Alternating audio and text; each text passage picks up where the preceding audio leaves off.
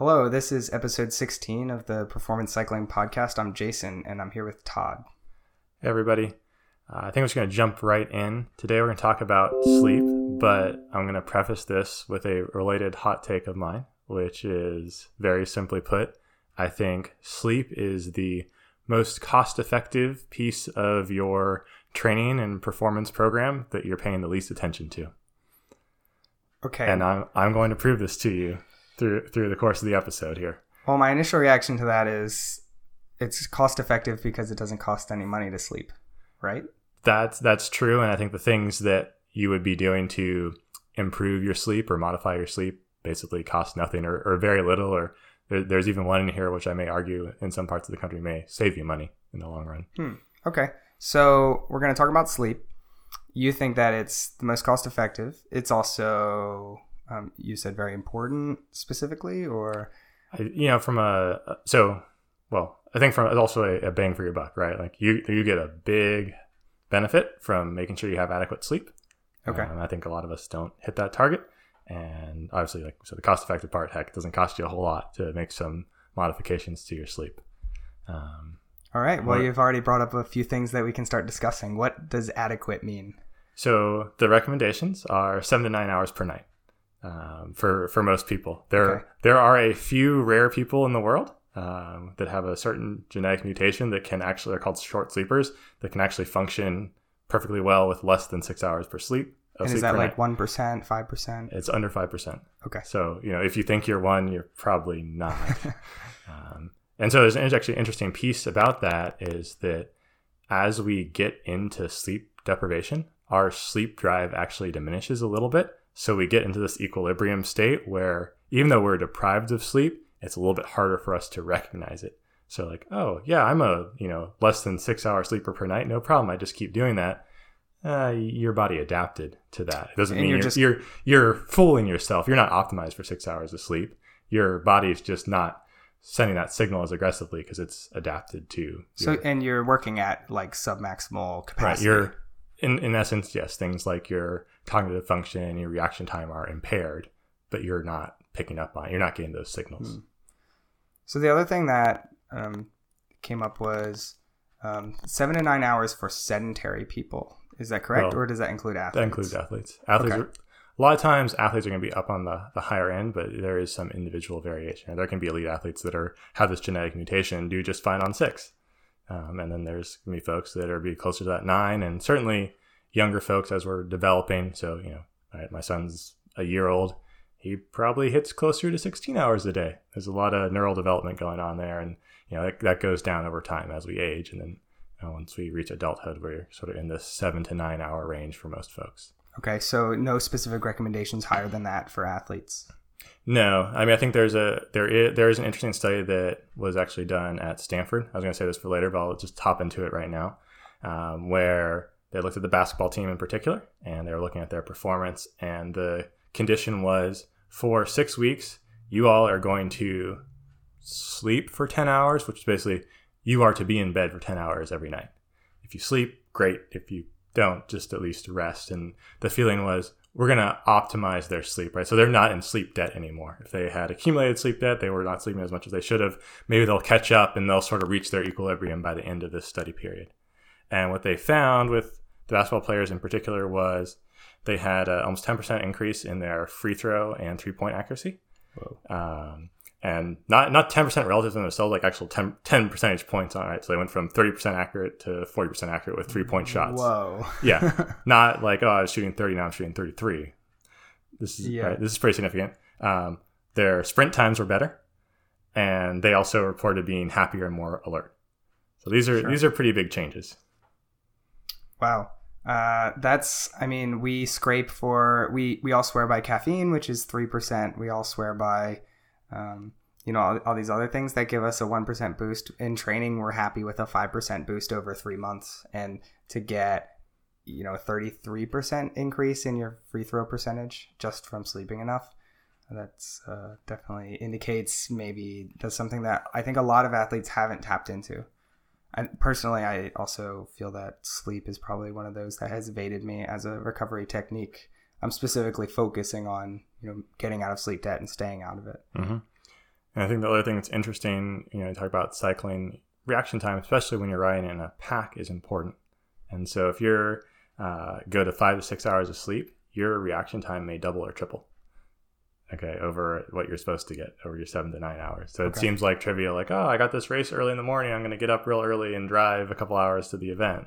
Uh, you may want to rethink that. You're not going to be as sharp. Yeah, and it's crazy how many pros will do, you know, Athens Twilight, and then they'll on Sunday they'll drive throughout the night to get to another race somewhere, you know, a few hours away, and Mhm. um, then they try and perform at a high level, and it's like, yeah, you're a professional athlete, but you got two hours of sleep last night. It doesn't, yeah. It's not not helping you. Certainly, you're not Yeah. performing at your best. Um, so that's yeah. Those are some of the the bad things that happen, but I think there there's even more um, as far as bad things that happen when you don't sleep adequately. Um, I am happy to go through those. I also sort of want to touch on like what what sleep structure is and what what that all all means um, for what we're what we're doing. So let me do this. Let me just lay out quickly what sleep structure is. What what is it that's happening when we're sleeping, and then we'll talk about the some of the bad things that happen when we don't get enough sleep, and then we'll go to well, so what can we do about it? What are the the recommendations, and what what are sort of the best practices to make sure that I I allow myself to the way I think about it is, is sleep efficiently, um, in the sense of if I'm going to set aside say eight or nine hours to sleep every night well, in my head, it's the pillow. I want to be falling asleep as close to that time as possible and waking up as, as close to the end time as possible. Sure. Um, this is right. generic too. You know, we want to get the most out of our food. We want to get the most out of our training. Absolutely. You know, all this stuff. So sleep is no exception. Right. And you don't want to have to be in bed for 12 hours to get eight hours of sleep. Right. So, um, so, okay. So, sleep structure there's four stages of sleep. Um, basically, they're stages one, two, three, and REM sleep. Uh, so stage one's very light sleep. Like this is like where you're just falling asleep. You know, if if some loud noise occurs, if somebody shakes you, you'd probably wake up pretty quickly. Um, this, it's just a transitional phase. It's a very small portion of the night's sleep. Uh, stage two is the sort of like this semi light sleep, but then you're, you know, that's that's a big chunk of the night's sleep. And the thought is there is that there's maybe some memory consolidation that's happening, but it's more like factual memory. So if you're a student and you're you just had a lecture during the day, this is probably where you're learning that you're consolidating those memories. Or if you you know learn some new some new fact or some some new knowledge, this is probably where you're consolidating. Maybe on a podcast. You might That's right. If you're listening to your, our podcast and you know trying to apply your, these principles to your sleep, this is where you're encoding these memories. Okay. Stage three, the deep sleep. Uh, the belief is that there's a couple things happening here. So one is where we're releasing sort of the recovery hormones, our testosterone and our HGH get released in this phase. Um, also, this is uh, some of the memory processing that c- continues from stage two. So some more of this factual learning information. REM sleep. So this is what we associate with dreams. REM REM is abbreviation for rapid eye movement. So it's a it's a very unique phase where um, the the brain actually shuts down the motor commands going down the spinal cord. So effectively, we're paralyzed, but then the brain itself is very active. Um, so you, you can like live out like this. Be like people have vivid dreams, like right, like oh, I was racing and I won the Tour de France type dream. Well, I haven't had that dream, but you know, perhaps you do. Um, any of those vivid dreams, that's in that REM state. Um, and so this is also where sleepwalking happens if you have like a little dysfunction and things aren't shut down. Um, but so this is interesting because this is where we learn our motor skills. And so this is why like the motor cortex and everything is working, but we're, we're not setting the signals down. We're basically replaying these things that we practiced. So if you went out and you practiced your cornering technique, your REM sleep is where your mind is consolidating that practice so that you actually learn it and you're better when you go corner the next day. So that's that's where your skill occurs. Or you know, for me, mountain biking, it's a different you know different skill sets. I worked on this technical section of trail. That's where I'm learning that. Or you know, that obviously applies to other sports too, right? Your basketball, you worked on your shot. So it's happening in that REM sleep. Um, so what's interesting is that over the course of the night, REM sleep extends a little bit. So it's going to be the shortest phase, that first sort of cycle. So I guess I have to go back a step here. We cycle through our sleep, like, you know, so we kind of go through the stages, and they're the first time it's like from one down to to REM sleep, and then it sort of reverses and has these waves. It's like a little bit of a sine wave as we work through our sleep cycles. But that REM cycle is actually longest towards the last cycles. So closer to when you're waking up in the morning is when those REM cycles get to be the longest. So if you're shortening your sleep, then you're also crimping your ability to master any sport specific skills or any motor skills that you would have learned from the previous day. So a few things here in my head. The a, a sleep cycle is normally about an hour and a half. Is correct. that correct? That's right. And uh, what's the breakdown between the different uh, zones? So stage two is about fifty percent. Okay, and REM sleep I've read varies by person, um, and can actually so it's on the order of twenty five percent. Okay, and then the rest is between stage three and stage one. Okay. Um, and it, it, everybody's going to vary a little bit, and it also varies depending on how tired you are. If you're super sleep deprived, you'll actually do a goofy thing where you'll start in, in REM initially. Like, so when they do the sleep deprivation studies, those people actually end up going like straight into REM. Whoa. Um, so this is probably a good proxy for you. Like if you fall asleep and you like immediately start dreaming, probably a little sleep deprived. Yeah, or maybe uh, more than just a little. Yeah. Um, so just a little a little heads up. But also, I'll touch on a way that you might be able to get some insight into am I a little sleep deprived uh, a little bit later. It's a little like a little simple self test that you might be able to do. So the other topic that came up was the uh, reinforcing your um, motor control during mm-hmm. REM. This is generally considered it's done because you're um, sort of reinforcing the connections mm-hmm. in your brain that you know so when you do a certain motor pattern you're firing in your you know your neurons are firing in a certain pattern yep. and when you do that over and over again the strength of those neurons increases and the path becomes more efficient is right. that correct that's right so the how important is REM sleep to the reinforcement and strengthening of that pathway so I mean that's that's a huge part of it. So part of it is actually doing the task, right, and, and getting that repetition there.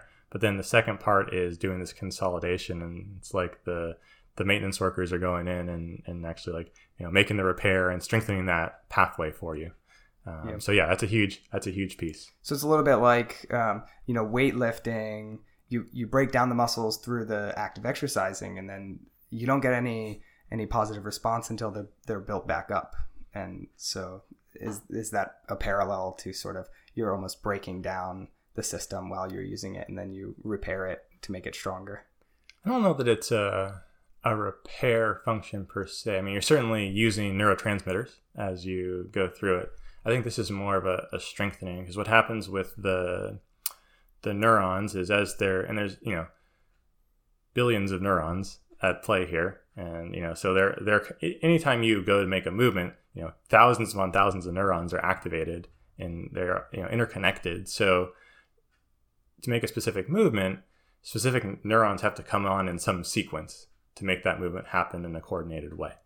Uh, so the way i think about this is your your brain has to make it such that when that signal sent you know it gets from neuron a to neuron b in this amount of time and it gets to neuron c a little bit slower and a little bit faster to neuron d and so on and so forth. And so to get somewhere faster, the body's response is it insulates that neuron a little bit better, just like insulating an electrical wire, so that there's less loss of the signal. And if it doesn't want to get there as fast, it may, you know, it's not going to be as well insulated.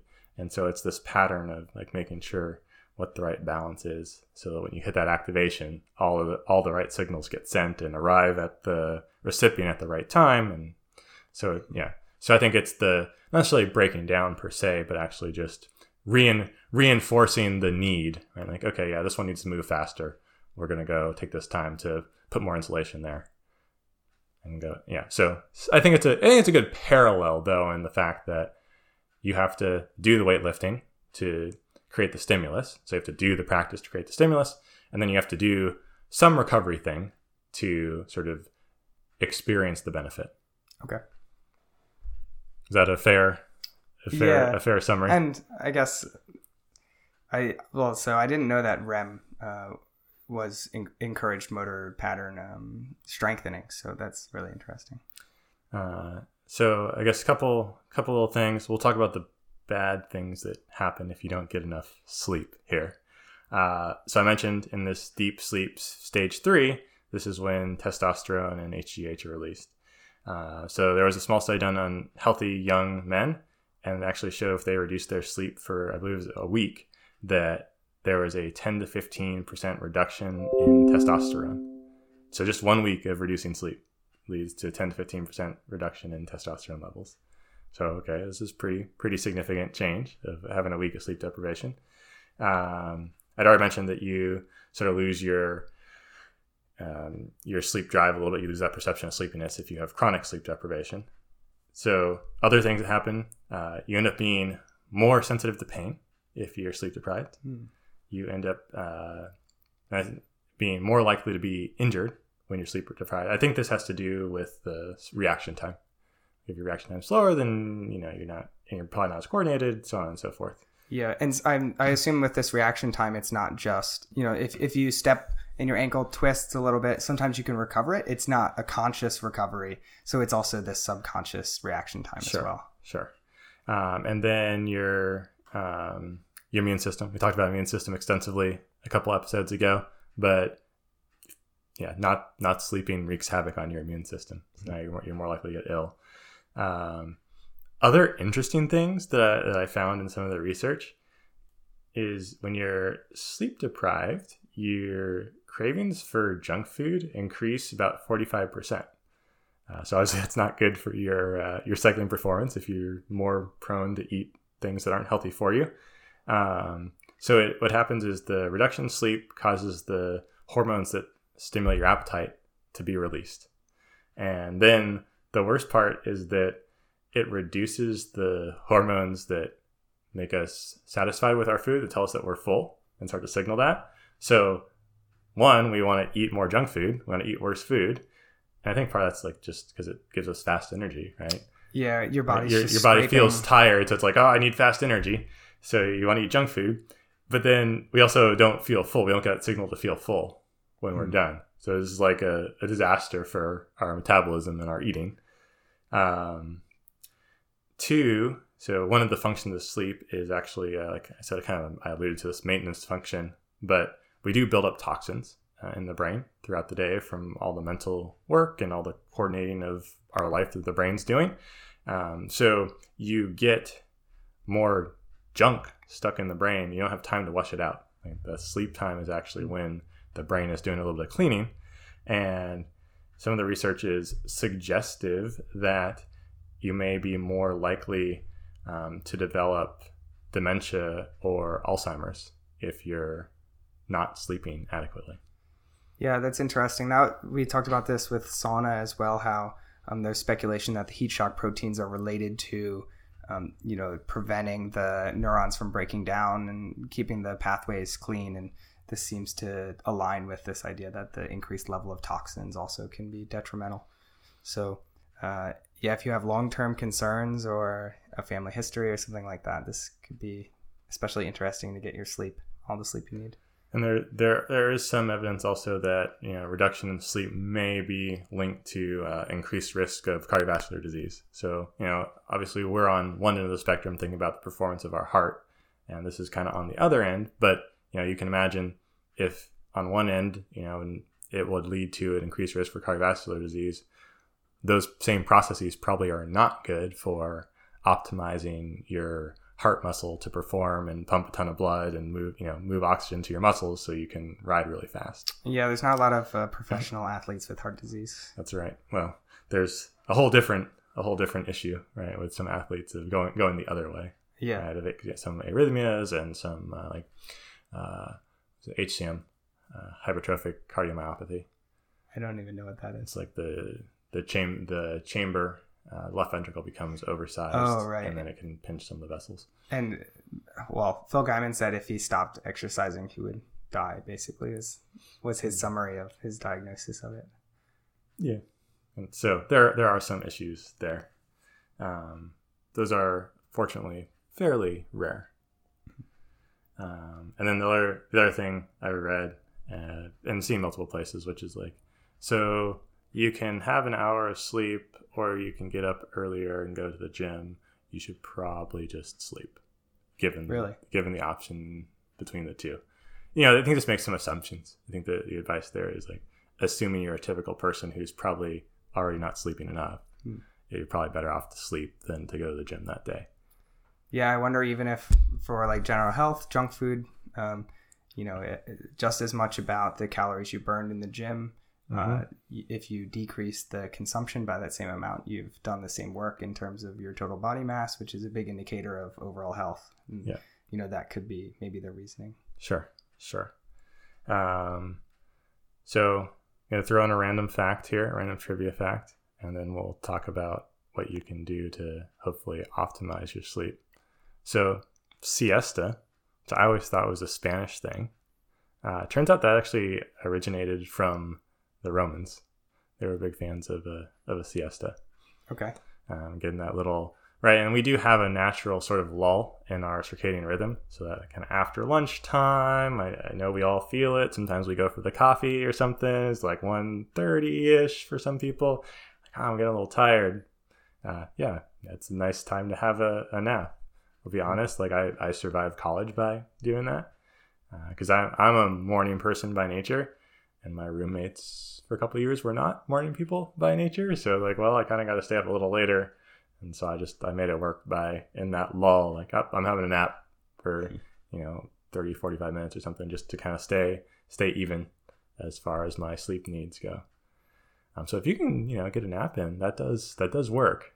So I I was told that um, it's really common to do like a six hour night sleep and then an hour and a half Mhm. middle of the day, and that can be a really successful sleep schedule for some people. Mhm. Just the way that it, it is called the college sleep schedule, uh, Yeah. whatever website that I found this on, as opposed to the conventional um, just one portion. Are there other sleep cycles that uh, have you have you done any research on um, patterns or I so I've seen there's a crazy one out there. I don't remember what it exactly it is, but there's like one where you do like even like super short uh, sleep cycles. Um, it, I, Tim Ferriss is who I read it from. Okay. Um, it's like that's a little extreme, but his point was you you probably don't do it for long. Like this is a good thing to it works in theory, and say you're a new parent and your your baby's up here and there, that you could you could maybe do that to be more alert at the times that you need to, but still like sleep shorter shorter sleeps. yeah I think was the protocol something like sleep one hour every six or Some- something. something along those lines. Yeah. And I mean, the only other application would be if you know you're uh, working for a startup and you know every second counts because you you have competition hot on your heels and you just need to work for 20 hours a day. sure. I think that um, another option, like another limiter with with weird sleep cycles, is sort of family and friends. hmm And when when you're hanging out with someone and you're like, well, we got to wrap up because I got to get my hour of sleep. Right. You know, they're they're kind of scratching their head a bit. Yeah. So interestingly, there's uh, some suggestion there's a very good evolutionary reason that some people are morning people and some people are more night owls. Because if you're a hunter gatherer and you don't have four walls around you to protect you from you know things that want to eat you at night, it's good to have somebody that's going to be awake late to keep Yeah. watch, and it's also good when that person gets tired to have somebody who's ready to get up and keep watch before the sun comes up in the Yeah. morning. And so, is it just random genetics to allow uh, you know every tribe to have um, you know early people and night owls? Uh, I don't know if it's necessarily random, right? But I do. There is some some variation in the Yeah, genetics, right, intentional that- variation. yeah, yeah. that allow for night owls versus morning Mm. people. Um, so, yeah, it's that was a very interesting thing for me to read because I'm such a I'm, I'm such a morning person. Like I, I appreciate night owls. Good good for you. I'm going to be in bed, um, but it's like oh yeah, yeah that, that that makes perfect sense. This is not just a lifestyle choice. You're like oh I like to stay up late. No, this is a, an actual good evolutionary reason Mm. for us to have differences in, in opinion when it comes to sleep. I'll say on this topic, uh, I'm a computer scientist, so uh, you know we like to be up really late, and you know the only light is the computer scene screen sort of thing, and that's because people um, don't bother you at 1 a.m. So Yeah, yeah. So interestingly, my roommate in graduate school was a morning person. Like I thought I was a morning person. Like oh yeah, I get up around you know five five thirty most days. I'm I'm a morning person. and he he took it to the extreme and he's like he'd get up at you know 3.30 or 4 sometimes and i'd ask like why do you do that and he said well look in college if i wanted to study i knew everybody was going to be up late so i couldn't really study and have quiet unless i went to the library but then the library closed and i couldn't always find a place and so i knew that if i got up around 4 or 4.30 that I don't think anybody have to bother me. So I could just sit down and turn on the light and just crank out whatever studying that I needed to do. Um, and that was reliable. I could do it every day. Like, all right, that's a that's a good adaptation. And as a roommate, that's awesome because when you get up at five, the coffee's already made for you. Yeah. uh, but okay, so let's talk about what you can do to try to improve upon your sleep. Um, so I think first first things first is you have to you have to allow enough time in your day to make sure that you get adequate sleep. Um, so we said seven to nine hours. Know that you're probably not 100% efficient with this your sleep. Right? Like when you put your head on the pillow, you are not falling asleep that second, and you're not going to sleep 100% all the way through the night uh, until your alarm goes off in the morning. So you know if you budget nine hours, you'll probably sleep for eight or so. Right? That's that's probably reasonable. Um, part of this is also setting yourself a good sleep schedule. To the best of your ability, you want to go to bed and get up at the same time every day, including weekends. Like don't sleep in. Like it's okay if you need to get luck sleep, fine, sleep in, but you should try to set yourself a regular schedule. I think about sleep as basically a, another skill that I'm practicing, and I'm just training my body to do this routine. Okay, it's time for bed. I do whatever my bedtime routine is, brush my teeth, so on and so forth. Boom, I hit you know I hit I hit the hay, and I'm gonna fall asleep. Right, and then I wake up in the morning, and that's that's that time, and just repeat, repeat, repeat, uh, and get your get your body used to it because it will get into a, a, pattern. It will get into a habit. Um, your bedroom is for sleeping mostly. Uh, leave your bedroom for that. Like you don't don't bring your laptop in there and do your work in, on your bed. Don't have your phone in there if you can avoid it. Uh, like I, the way I look at this is like, so you've got your phone by your bed. What's your phone going to tell you when you should be sleeping? Hopefully nothing, right? Mm-hmm. And if it's going to tell you something, you're probably going to worry about that, and that's going to totally screw up your sleep. Like, so sorry. I was told um, th- this is the same as the having the routine, the behavioral routine. Like the brushing your teeth is a cue that you you know you're going to go to bed soon, mm-hmm. putting on you know different clothes, you know like washing your face, and also the act of laying in bed. Mm-hmm. If, if you don't lay like you know a lot of people like to come home from work, and I'll just lay down for a bit and like look at my phone, you know, waste uh, half an hour or so. That actually disrupts the cue of when I lay in bed, I'm ready to sleep. That's right. I totally yes, I agree. So, so don't don't put other things like especially your devices like do it in a different room or whatever. Like, but not. Yeah. Like, so another, you know, Todd, maybe you're a bit privileged to have more than one room, but I live in a closet and my computer is right next to my bed. So, um, it's it's tough to say, you know, stay out of your bedroom. I think that it's more realistic to say, you know, stay out of your bed. Sure, I um, can if that's your. I can I can support that. Um, so avoid exercising just before you go to bed if you can, right? Because that, that gets you revved up, that gets all your adrenaline and all your endorphins going. That's not going to help you sleep. Um, the recommendation I saw was as much as five hours before you go to bed. Whoa. Uh, which is pretty long. Uh, but so, you know, within reason, right? I just think about how it fits into your life. And it, I think some people, if they're very efficient with the sleep, they can get that to work a little closer to their bedtime. Um, so I think this is obvious. Avoid caffeine and stimulants later in the day. Um, try not to eat too many heavy meals like right before bed because it puts a big strain on your digestive system. Okay. And you know also um, avoiding excessive alcohol before you sleep. If if for nothing else, to keep you from needing to get up to use the restroom in the middle of the night. Hmm. Um, which I think goes with my next point. Is like try to regulate your fluids. You you don't want your bladder to tell your brain that you need to wake up so you can go to, to the bathroom. Right? You, you want to try to avoid that stimulus. Like, hey, you need to you need to go take a leak. Nope, my fluids are good. I'm hydrated, but not overhydrated. No diuretics to make me need to go pee. Yeah, I so can just sleep. a combination of these is um, if you do work out after work, you know, you're already bumping up onto that five hour, um, four hour point before bed. If you have short intervals, if you have something a bit longer, then you might end up being even closer to your bedtime. But also, you want to hydrate after Mhm. your workout. So that can be really tough to try and hydrate, but also not overhydrate to the point that you have to get up. And sometimes you have a delay on, you know, the release. Yep. So it, it can be a, a real um, teetering balance to try and get all these things right. But absolutely, if you can avoid waking up in the middle of the night for any reason, um, hydration is probably overhydration is probably the the biggest uh, reason why you would get up. why you need yeah why you need to get up. Uh, you know i think a quiet and dark environment so making sure that there's no excessive light coming in uh, having dark enough blinds to block the external light. Uh, you know if depending if you live in an apartment maybe earplugs if your neighbor above you is a little noisy uh, those little things just to help make sure or eye masks work for some people there's all these little adjustments that are like super cheap, right? Like how much earplugs cost, five bucks or something to get a, a, decent, like to get 20 decent earplugs.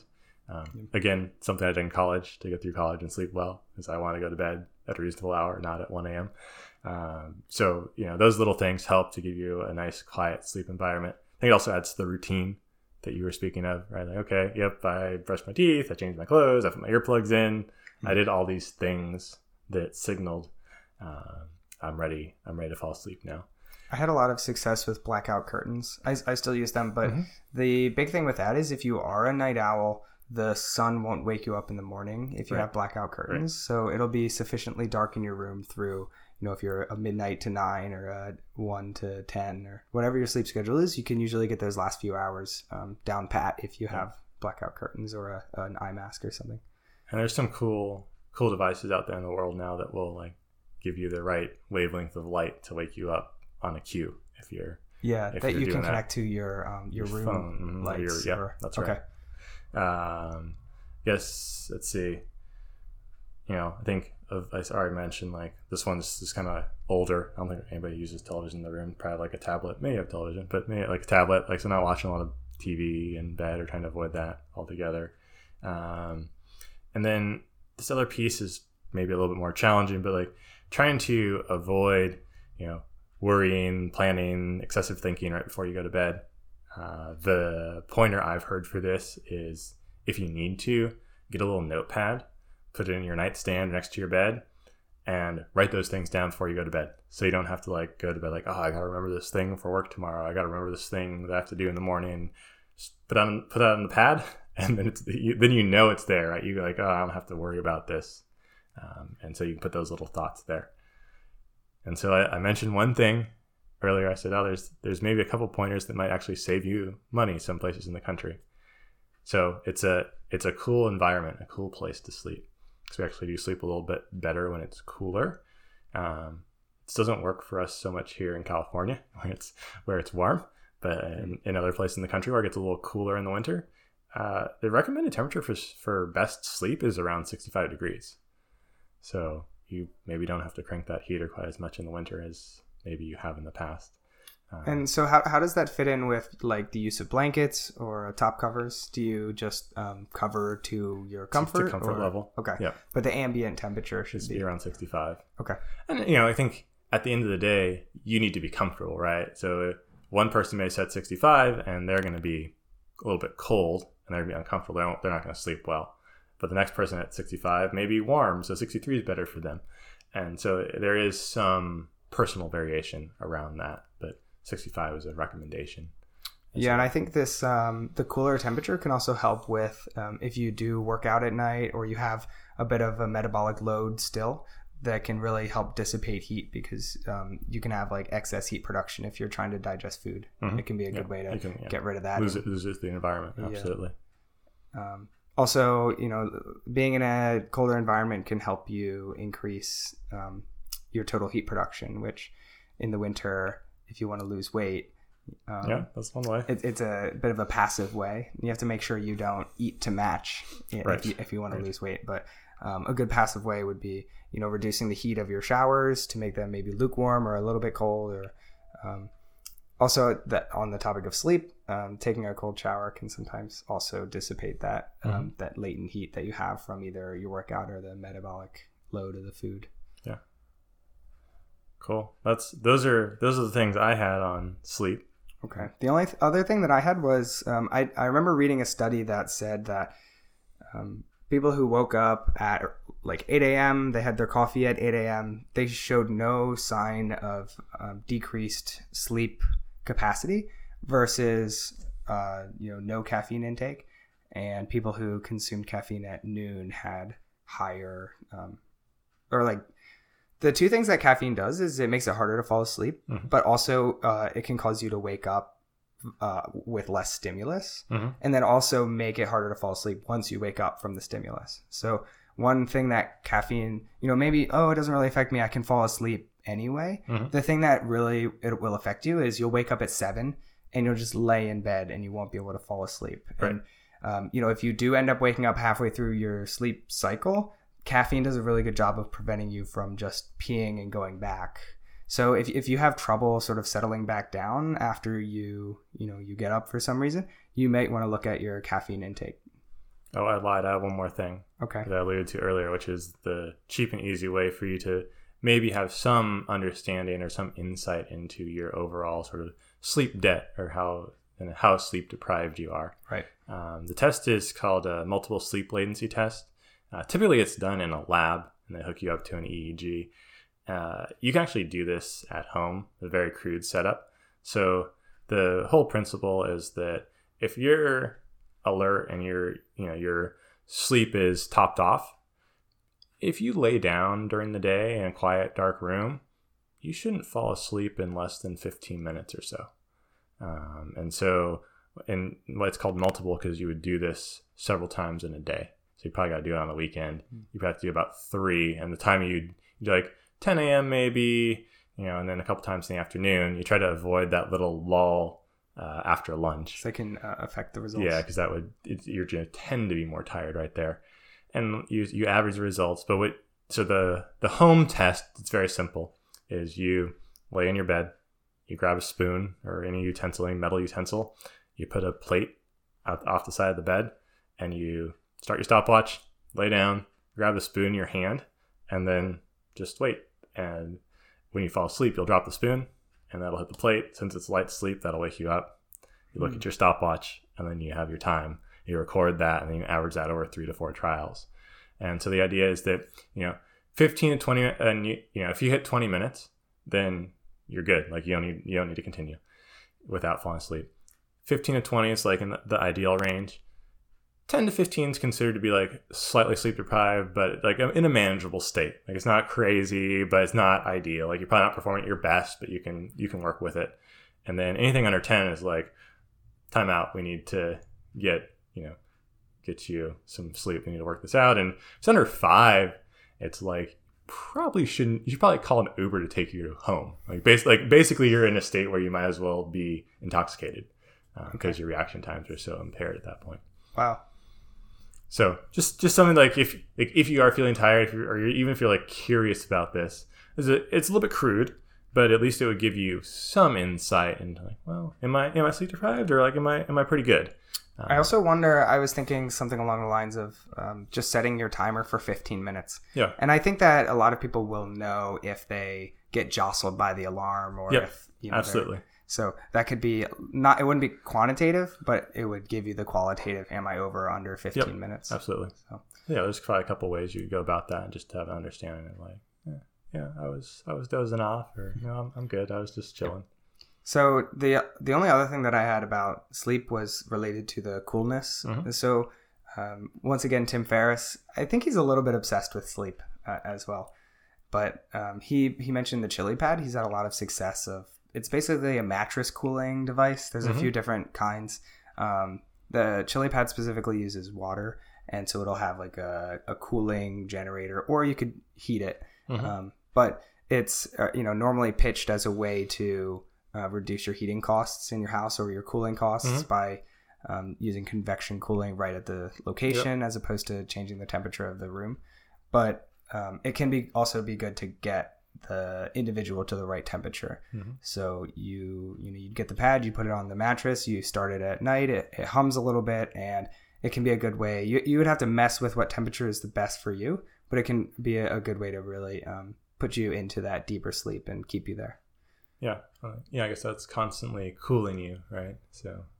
Yeah, and it's a bit weird because the so I got one of these because I um, you know we we do live in California where you know I don't have any AC, so it was a good way to get localized cooling. And um, sometimes when it's not as hot, I'll have a top cover, I'll have something some blanket on, and that also will help me sleep to have something heavy. I Mhm. know some people respond well to that, so. Um, you can turn it on cool even if it's not too hot out and then you can um, put something heavy on and if, if that's good for you then um, that's a way to always you know always have a blanket Yep. And good. Also, I think same idea that we talked about develops a habit, develops a routine. Yeah so cool that's uh, sleep Yeah. That's that's. uh Hopefully, you didn't fall asleep while you're listening to this. but um Uh, that, that one was too easy. But if you did, you probably need to get more sleep, and perhaps Yeah. that will increase your performance down the road. those uh the the study the increases in the basketball team's performance is incredibly impressive and it's crazy how cycling and the culture of cycling is 8 a.m starts in the middle of nowhere Mhm. you know 4:30 a.m. wake ups, um, and it's well, it's just kind of weird that we're all doing four hour road races on four hours, Four of hours sleep. so, I, I mean, I wonder. I guess another thing that came up is like, uh, do you know anything about like use of like melatonin or anything like that? Um, I had a teammate who swore by um, getting some having some sleep aids to help fall asleep at nine instead of the typical eleven or twelve. Melatonin, I believe, has pretty good evidence. Uh, I haven't looked at it in a while. I've personally, I've used it a little bit, uh, like traveling East Coast, West Coast, uh, to combat jet lag, and had decent success with it. Um, but I don't. So usually, when I go for a supplement, I usually do a pretty good literature review uh, to try to understand if it's effective or worth worth my time and energy and money. So I don't remember precisely what result convinced me that I should give it a try. But I will say, like, it, whatever I read a few years ago when I did that research, it was enough to convince me, like, okay, this is worth giving it a shot. And who knows, placebo or not, I felt like it was beneficial in like shifting my sleep schedule a little bit, Okay. especially like if we travel travel the East Coast from here, um, and like it's you know my body's telling me it's 7 a.m. even though it's 10, and I have a conference that starts at 7 a.m. next morning. Mhm. I, yeah. Okay, cool. So uh, we'll leave this here. Like we always say, keep the rubber side down.